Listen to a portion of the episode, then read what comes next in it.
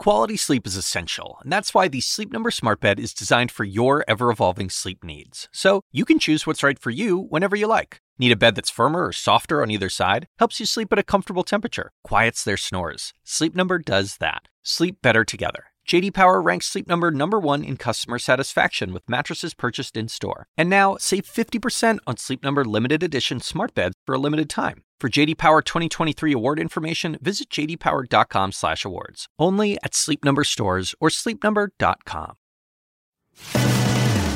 So at this point, if I see President Trump on Fifth Avenue, I'm crossing the street. The lead starts right now.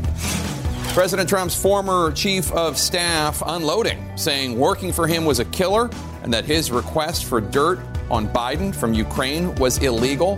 What was General Kelly's last straw? He's trashing Trump, throwing around millions, trying to become a cool meme, but Mike Bloomberg's surge is also coming with serious questions about his record. Plus, Rush Limbaugh, President Trump's most recent Medal of Freedom recipient, says that manly President Trump will have fun with Pete Buttigieg because Buttigieg is gay and has a husband. You can try to take a guess which one of these three guys volunteered to serve in the military in a war zone. Welcome to the lead. I'm Jake Tapper. We begin today with the politics lead, with President Trump continuing on his post impeachment campaign to throw caution to the wind and elbows to his enemies firing officials who testified against him, attacking the faith of folks who voted against him, smearing judges and prosecutors and anyone who may question him. The president is today targeting his former chief of staff, retired Marine General John Kelly, after Kelly told an audience in New Jersey that it was, quote, a killer to work for President Trump. And Kelly insisted that Lieutenant Colonel Alexander Vindman was right to be concerned and to report President Trump's call with Ukraine's President Zelensky, which deviated from years of U.S. policy and Kelly considers illegal. As CNN's Kaitlan Collins reports, Kelly may have been motivated to speak out based on how Vindman was treated, but that did not stop President Trump from attacking Vindman again today. He will do a spectacular job, I have no doubt. President Trump is lashing out at his former chief of staff after he publicly defended a prominent impeachment witness Trump fired, Lieutenant Colonel Alex Vindman. Vindman was the guy that when we took him out of the building, the building applauded. The president making that claim as he attacked Kelly on Twitter, writing, When I terminated John Kelly, which I couldn't do fast enough, he knew full well that he was way over his head. He came in with a bang, went out with a whimper, but like so many exes, he misses the action and just can't keep his mouth shut. Trump is falsely claiming the retired Marine general has a military and legal obligation to stay quiet, as his press secretary says she's disappointed Kelly is speaking out. I thought it was a little disingenuous. Um, I, it's interesting that he's starting to poke his head out and speak a little bit more, just like John Bolton, as we're getting close to an election. As Trump slams his longest serving chief of staff, he's welcoming back another former staffer with open arms. Hope Hicks is returning to the White House after nearly two years. Once the president's closest confidant, her homecoming includes a new title. Instead of communications director, Hicks will now be counselor to the president and report to Trump's son in law and senior advisor, Jared Kushner, as sources say Trump wants more people he trusts around him. The president is also promoting another recently returned staffer who left under Kelly's reign. Johnny McEntee was forced out over a security clearance issue, but will now head the Office of Presidential Personnel. As one staffer returns, another is resigning.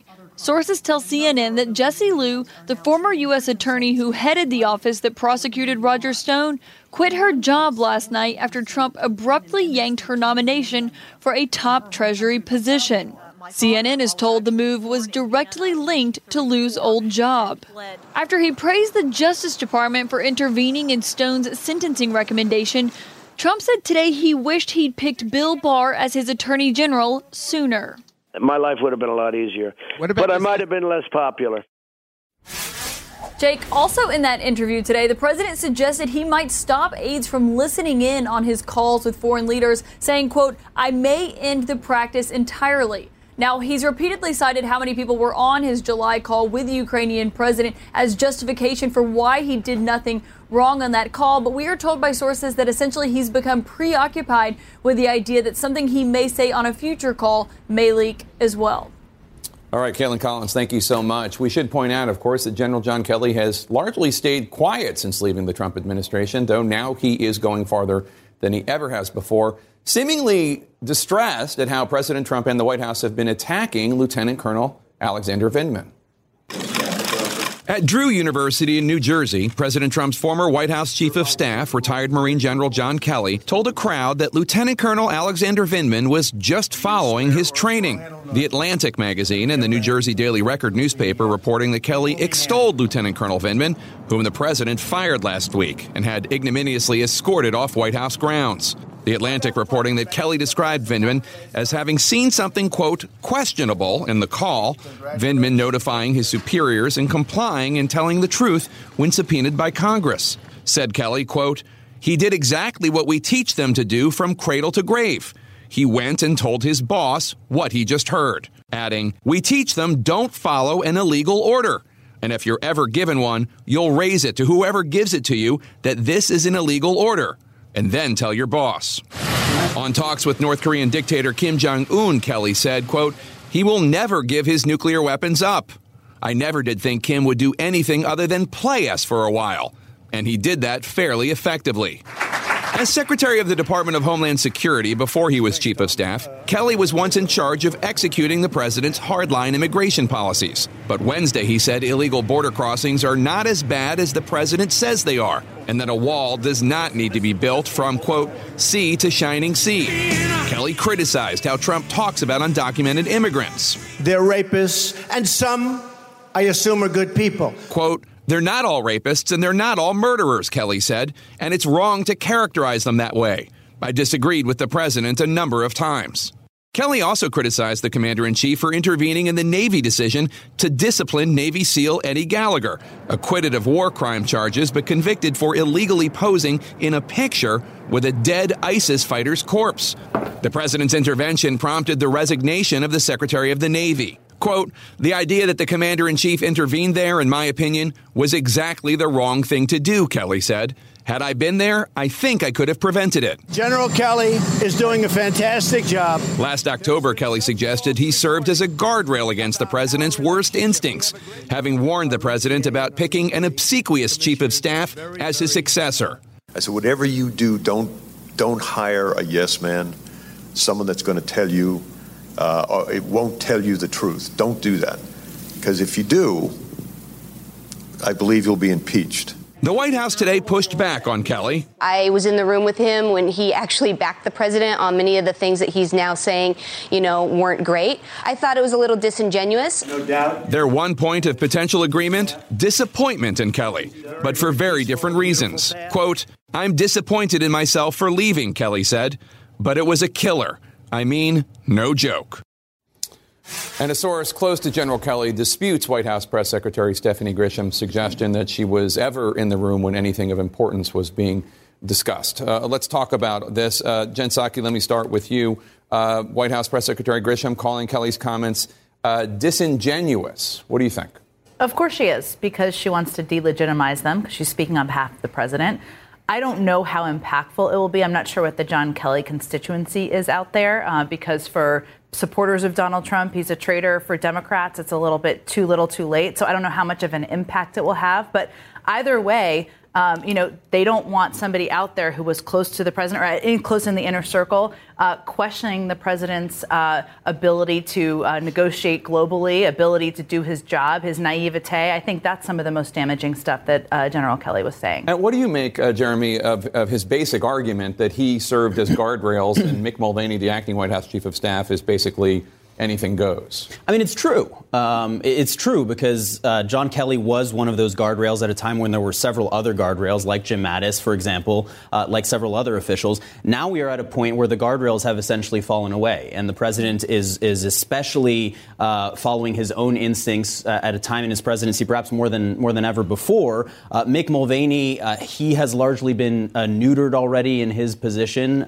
he is not the strong chief of staff that John Kelly was at one point, not throughout his tenure, but at one point in He's his not tenure. even the chief of staff. He's the acting chief. He's the acting chief of staff. Um, and, and, you have a series of officials around the president who, frankly, are more inclined to agree with the president, more inclined to be yes men uh, than perhaps John Kelly was uh, during his tenure. David, you're shaking so, your head. So much to unpack. Wow. Right. Oh, my God.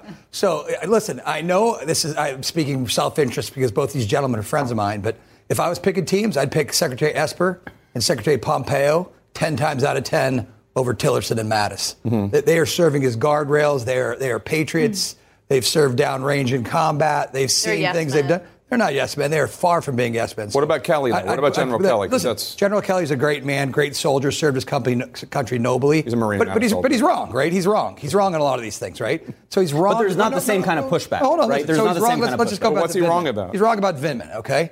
There, there was no order here. The president didn't. So, so military officers, right, have, have an obligation and a duty, right, to, to you, you don't have to obey orders that are illegal, right? There's no mm-hmm. order here. The president didn't order Lieutenant Colonel Vindman to do anything.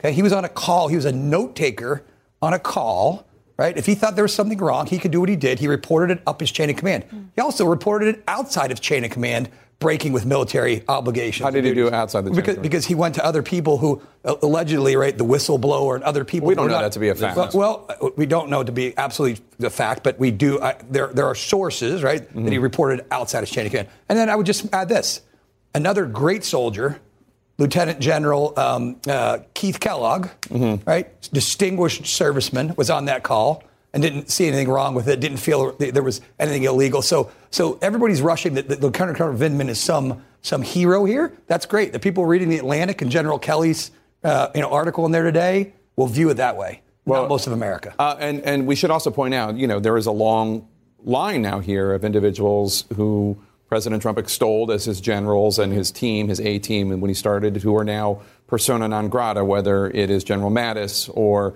General Kelly or H.R. McMaster mm-hmm. or uh, Rex Tillerson, and it goes on and on. Right, where you've seen these people who have worked for the administration were picked by the president, who didn't. Uh, who maybe internally pushed back here and there, but didn't publicly, and now once they're out of the administration, pushing back. And so it is notable what Kelly said, but again, it also appears as though uh, an attempt by Kelly that could be self-serving to distance himself from the administration now that he is no longer a part of it. Well, what do you mean by self-serving? Why is it? Why, why could it be seen as self-serving? Well, because of the fact that he didn't mention these things or as many of the concerns that he had when he was within the administration, and now he is doing it outside of the administration uh, in order to to distance himself from it, rather than rather than um, you know, side with the president still. Well, the argument would be made um, that uh, these people were trying to do their patriotic duty and they had their arguments inside the White House instead of externally. Well, but the notion that he went in there and didn't know what he was walking into is tough to believe. I mean, President Trump had been out there making racist comments, criticizing immigrants, criticizing entire swaths of people and races before he went in there. So now he's saying that he's outraged by his his positions or his approaches on immigration. That's a little. It doesn't sit well. All right, everyone, stick around. We got a lot more to talk about. We have a lot of panel this show. Uh, we have some breaking news now, though. Attorney General Bill Barr just criticized President Trump. Believe it or not, what did he say? That's next. Breaking news Attorney General Bill Barr just criticized President Trump's tweets about the Justice Department in an interview with ABC News' Pierre Thomas that we just got a, a piece of. To have public statements and tweets made about the department, uh, about uh, our people in the department, our, our, men and women here, about cases pending in the department, and about judges before whom we have cases uh, make it impossible uh, for me to do my job and to assure the courts and the prosecutors in the in the department uh, that we're doing our work with integrity. I'm not going to be bullied or influenced by anybody. And I said at the time, whether it's Congress, newspaper, editorial boards, or the president, I'm going to do what I think is right. And uh, you know, uh, the I think the the I cannot do my job here at the department uh, with a constant background commentary that that undercuts me. That seemed aimed at one person in particular. This comes, of course, after that one person, President Trump, tweeted calling the initial sentencing recommendation for his longtime friend Roger Stone disgraceful. After that tweet, the Justice Department released a new memo suggesting far less time than the initial recommendation of seven to nine years. Let's discuss this. And, and Jeremy Barr, in this interview, tells ABC News. Um, I was going to recommend less time anyway. Yeah. Then President Trump tweets this in the middle of the night, and essentially, Barr says, and that makes me look bad. Right, right. Barr, Barr is making the argument that we've heard many other administration officials make, which is that the president's tweets often undercut what they are trying to do. The difference in this case is that it's not a contradiction between the president and Barr. Uh, it's in fact Barr saying that the president agreeing with him publicly on Twitter before this decision is formally announced uh, undercuts his actions to do the exact same thing. It doesn't really answer the question, though, of why Bill Barr was reversing this decision by career prosecutors uh, to recommend a specific sentence. That's not something that typically happens here. And obviously, it's a high profile case, and it's a case where it's somebody who was a longtime advisor to the president. So, uh, Barr here is saying the president didn't tell me to do this. It doesn't mean that Barr didn't do this because the president would have Yeah. wanted him to. That's there are question. people, even Trump critics, who have said, and we've been covering this since it happened, who have said this was a very, very harsh sentence. It was within the sentencing recommendations, but for what he did, even though he was found guilty on seven charges, it's really on the steep end. Um, so uh, there is some credibility in Barr saying that he thought this was a little harsh. Right. The question is whether or not, as we just discussed, the the president's tweets and the president's uh, letting his his thoughts be known influence the Justice Department. And of course, Barr is denying that in this interview. But again, uh, it's interesting also the response by Congress so far, which has been that. Congress is offering a somewhat muddled response. Republicans like Senator Graham are saying that uh, it isn't appropriate for Trump to be tweeting this, uh, but they aren't necessarily going to bring Barr forward to answer any questions, and they aren't sure if they actually want to dive into this at all. And Mm. again, when the judge ultimately um, gives their sentence, then that could help Congress get around this. And David, let me ask you, you, you are an advisor for the Trump campaign. You know the president well. Do you think that it's possible that Barr would have given this interview without telling the White House he was going to do this and say this? Uh, yeah, I, bel- Yeah? I think he probably could have given him a heads up that it's coming. But uh, uh, look, Bill Barr is, is his own man. He, as he said, I'm not going to be bullied by the Congress, by the media, by the president, by anybody. It makes my job tougher. He's kind of saying to the president, look, Mr. President, I got your back. Just let me do my job. I got your back. You don't need to tweet and tell me what to do. I've got your back. What do I think, that's what he was saying. You know, I think it's not just the tweets. The problem with that argument is that the lead prosecutor was also moved and nominated for a job at the Department of Treasury, which reportedly was because of concern about the period of time where the sentencing guidelines were going or the sentencing was going to be determined. That's that's not just about tweets or that's not just about Oh, it- recommending different uh, different. It- uh, it's a completely different prosecutorial view. Look, I've I, I've never been a prosecutor, but I've watched lots of lots of folks here on this network to have this debate and talk to my friends who are prosecutors, and, and especially in high profile uh, political prosecutions, there is a lot of discussion that takes place as to exactly what the appropriate sentence should be from the attorney general on down in, in these cases. And so I don't believe that there's anything magical about how it was, it was somewhat bungled. Uh, to, to, to Jake's point, seven to nine years for something that was probably sh- should have been on the on the lower end made it much easier to kind of blow that all up. But at the end of the day, Yeah. the judge is still going to make the decision. Sure. This the is judge, all. This the is judge all, who President Trump has been attacking on Right, Twitter is going to so, make that decision. And, and it's and, and that Roger Stone was, you know, it was um, uh, had a gag order against. Right. Well, she so had- she had posted an image of her right. with- in the so, crosshairs. So let's not forget the judge Let- makes a decision. Let's also point out that the four prosecutors who are actually prosecuting the case, assistant attorney general, U.S. attorneys or, or attorneys general, and others, assistant U.S. attorneys, um, resigned after this happened. They all resigned from the from the case, and one of them resigned from the Justice Department completely. Right, and our colleagues are reporting that there is the possibility of additional walkouts from the Justice Department from career federal prosecutors over this issue. So, again, you can argue whether or not this is a fair sentence or not, but the fact of the matter is that it's extremely unusual for the Justice Department to issue one memo one day recommending one sentence and then the next day saying, actually, never mind, scratch that. This is the orders from Washington, D.C. So it's possible that this that this interview is aimed not just to President Trump, but also Justice Department employees to try to keep I, I morale. will say though that watching this, it's it's same with Secretary Pompeo. How ludicrous it is to have these people going out and saying you're you're being so harsh to my department when they are they are taking actions and mistreating their own employees at the same Yeah. time, and that's Well, the feeling within. quick DOJ. thought, and then we have to go. So I would just say, that at at the end of the day, the president could just pardon Roger Stone anyhow. Well, I- kind of a that- tempest in the teapot, right? He could have just waited. But he hasn't. But he could have waited, sat, and People then just want said- him to. Done. But people want him to rather than the Well, view. it's gonna happen, so- The view from from uh, experts we've had is uh, go ahead and do that. Don't corrupt the sentencing uh, process. Everyone, stick around. We've got more to talk about coming up. He's got billions along with snappy comebacks for the president's insults. But President Trump isn't the only one going after Michael Bloomberg right now. Stay with us.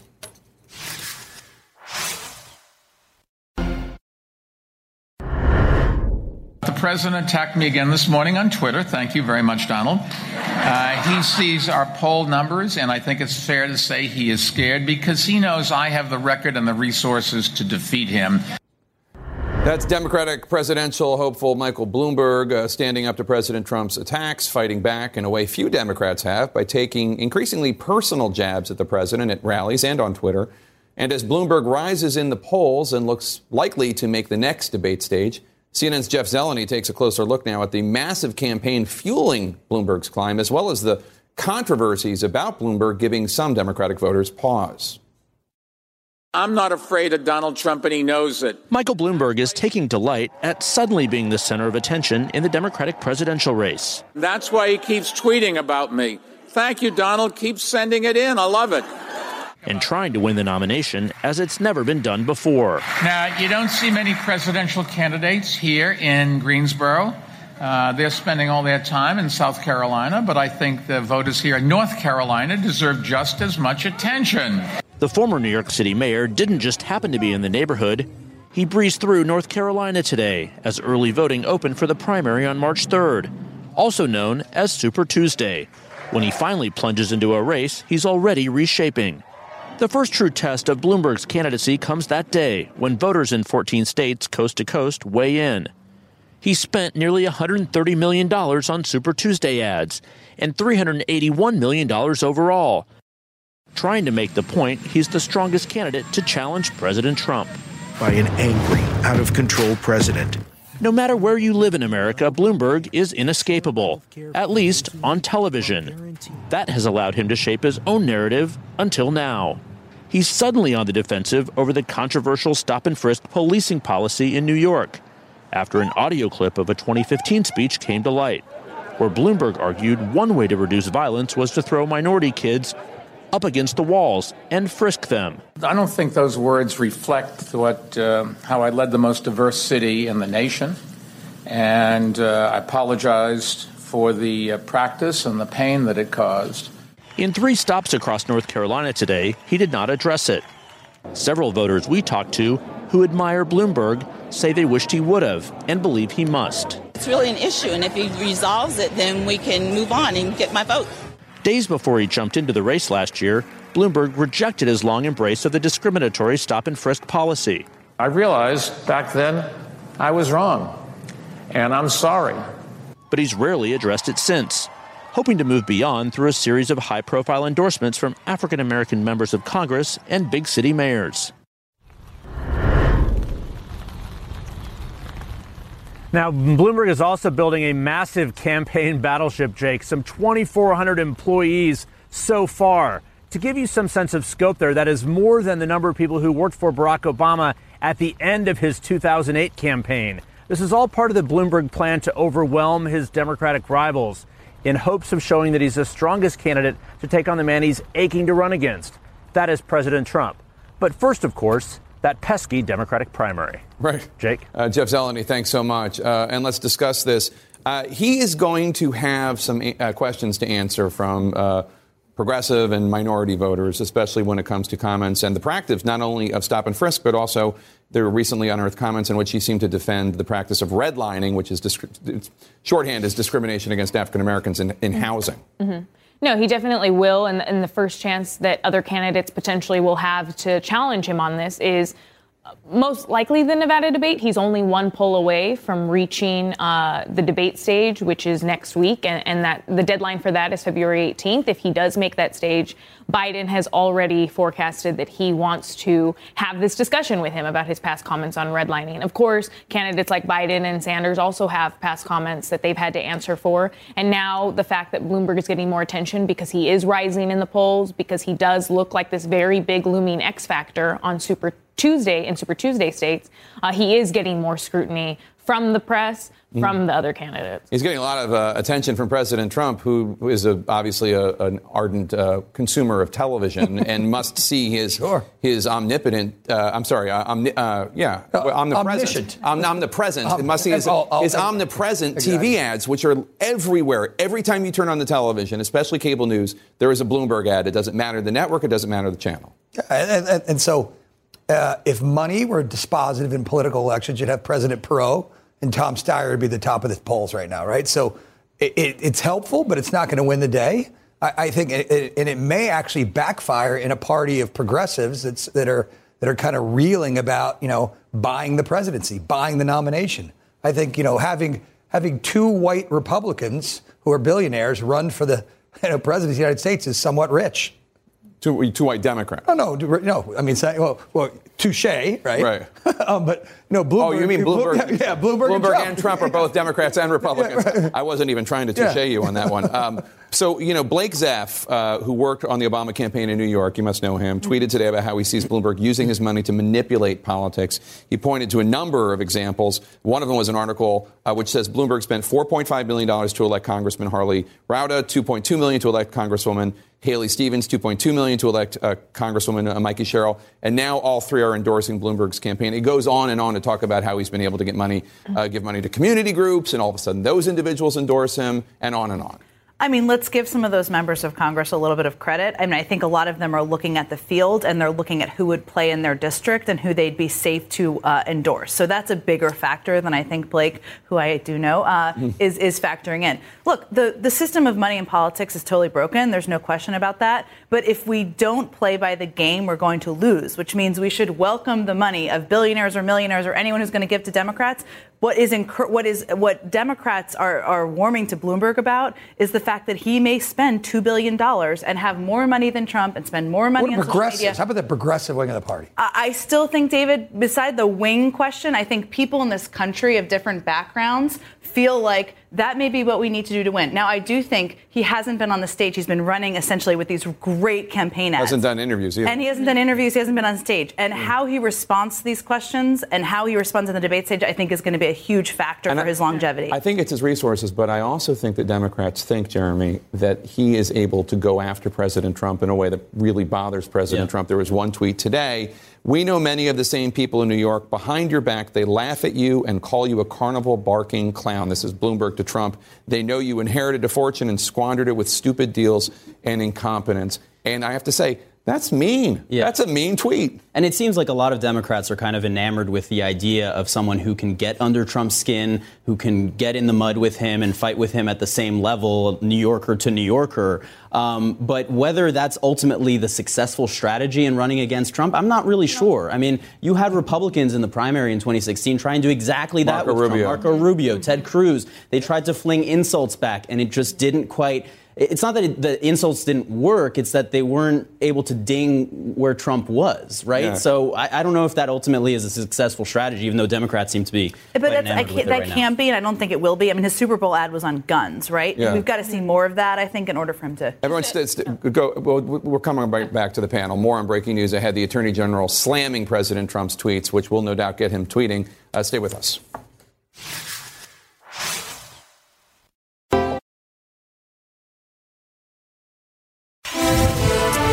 Back with breaking news. Attorney General Bill Barr coming out and criticizing President Trump's tweets about the Justice Department, telling ABC News' Pierre Thomas that it makes it, quote, impossible for him to do his job to have public statements and tweets made about the department, uh, about uh, our people in the department, our, our, men and women here, about cases pending in the department, and about judges before whom we have cases, uh, make it impossible uh, for me to do my job and to assure the courts and the prosecutors in the in the department uh, that we're doing our work with integrity. I'm not going to be bullied or influenced by anybody. And I said at the time, whether it's Congress, newspaper, editorial boards or the president. I'm going to do what I think is right. And, uh, you know, uh, the, I think the, the, I cannot do my job here at the department uh, with a constant background commentary that, that undercuts me. When asked if he expects President Trump to react to this criticism, Barr said he hopes he will and hopes the president will respect it. CNN senior justice correspondent Evan Perez joins me now. And Evan, there are some people who are interpreting this as Barr taking a shot at the president. You don't see it that way, though. You see this as, Mr. President, I got your back. No, yeah, exactly. And look, I think it is news the fact that the Attorney General is even saying something a little bit critical of the President. He's criticizing the tweets, which, by the way, the President has a lot of people who criticize his tweets. Some of his friends, some of the people who voted to acquit him criticize his tweets. He's okay with that. Uh, what the Attorney General did in this interview, look, you look at him as sort of a magician, right? His sleight of hand. What he did in this, in this interview is that he said that the president did not order him to do this on the Roger Stone case, to overturn the prosecutors on the Roger Stone case. And he's also saying that he did the right thing. He's standing by his decision. Uh, there's no regret over exactly how this went down, which was a disaster for the Justice Department. So uh, I think what the Attorney General is trying to do here is, is throw out a little bit of red meat to say, uh, look, we don't like the tweets, but he is not stepping back at all from what happened in the last few days, which has really shaken the department. And also, uh, as Evan News reported, the four prosecutors right. uh, who were prosecuting Stone withdrew from the case after the senior leadership of the Justice Department withdrew their recommendation and undermined them. Sources tell you that more prosecutors are, are considering resigning. Do you think any of that is part of what motivated Barr to say this? Well, look, I do think that some of that has gotten back to, to headquarters of the Justice Department. I think uh, we know of a number of prosecutors who've told friends that they're ready to walk. Uh, they want to see how the department behaves in other cases. And so I, I, do think that that is something that weighed here with the department. They needed to say something. But again, Jake, uh, it's a little bit of a magic show happening here where the department is and the, the attorney general is making sure everyone and the president knows he is still on the reservation. He's not gone rogue. He's going to criticize the tweets, but there is nothing wrong with what happened this week. All right, Evan Perez, thank you so much. Thanks. Coming up, who needs the Russians? What some South Carolina voters are being encouraged to do to mess with that state's upcoming Democratic primary. Stay with us.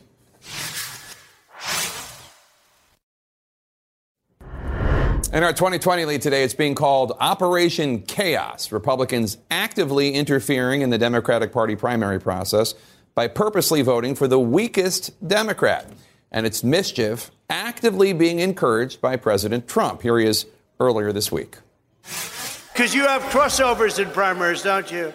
So I hear a lot of Republicans tomorrow will vote for the weakest candidate possible of the Democrats. That was President Trump in New Hampshire, but the effort appears even bigger in South Carolina, as CNN's Lauren Fox reports. Conservatives in South Carolina pushing for Republican voters to disrupt the upcoming Democratic primary you know, I guess you could call it uh, meddling. One grassroots organizer, Christopher Sullivan, calling it, quote, Operation Chaos, a nod to Rush Limbaugh's 2008 effort to encourage Republicans to vote in Democratic primaries and keep Hillary Clinton in the race longer to hurt Barack Obama. I would love to see uh, the Democrats, uh, whoever wins the South Carolina Democrat primary, for everybody else to accuse him of having stolen the election because he was actually elected with Republican support and therefore prolong the uh, chaos and the disruption. It's also the latest obstacle for Joe Biden, who needs a victory in South Carolina to bolster his campaign. Our votes count too. Biden was expected to win South Carolina. We wanted to disrupt what was expected. South Carolina has an open primary, allowing eligible voters to cast ballots in either party's primary. Conservatives have complained for years it's resulted in Democrats boosting moderate Republicans in the state. With South Carolina's Republican presidential primary canceled this year, conservative leader Karen Martin said she saw an opportunity to finally give Democrats a dose of their own medicine. We thought, aha, what would happen if we made a grassroots statewide effort to cross over and vote for one candidate in the Democratic primary.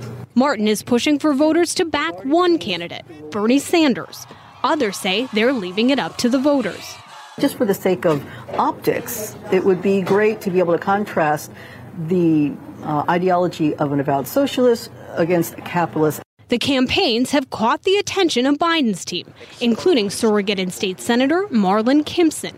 He says Republicans in the state fear Joe Biden in a one on one matchup with Trump. They are trying to interfere with this election to choose the weakest candidate uh, because they know without cheating, Donald Trump will not be reelected. And of course, Jake, we don't know how many Republican voters are actually going to participate in this effort or whether or not they're going to make an impact. The South Carolina State Party is saying they are not endorsing this effort. Jake. Always a lot of intrigue in the Palmetto State. Lauren Fox, thank you so much. Appreciate it. Just days after being awarded the Presidential Medal of Freedom, radio host Rush Limbaugh, who has a decades long record of bigotry against blacks, women, and the LGBTQ community, attacked Democratic presidential candidate Pete Buttigieg because Buttigieg is gay. How's this going to 37 year old gay guy kissing his husband on stage next to Mr. Man Donald Trump? What's going to happen there? There may be some Democrats who think that's exactly what we need to do, Rush. Get a gay guy kissing his husband on stage, you ram it down Trump's throat, and beat him in a, in a general election. Really? Having fun envisioning that. Buttigieg has not responded yet. Former Vice President Joe Biden defended Buttigieg, saying Buttigieg, who served in the Navy in Afghanistan, has honor and courage. We should point out Buttigieg is married to one man. I don't even know what number spouse Limbaugh's up to. Coming up next, proof that experience and name recognition may not matter in the 2020 race.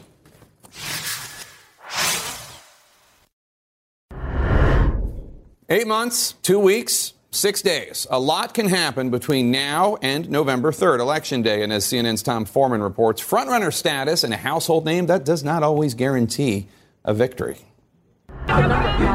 For Democrats, the 2008 contest started with our fifth most memorable moment Hillary Clinton jumping in with the best odds ever for a female contender. She's the former First Lady.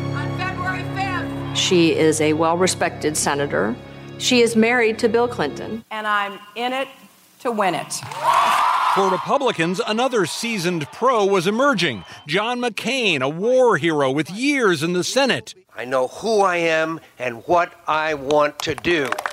What neither of them could have foreseen is our fourth most memorable moment the explosive rise of a far less experienced contender. People call me Alabama or they call me Yo Mama, uh, but the name's Obama. He's a candidate running for president. Barack Obama electrified young voters and shocked the old guard.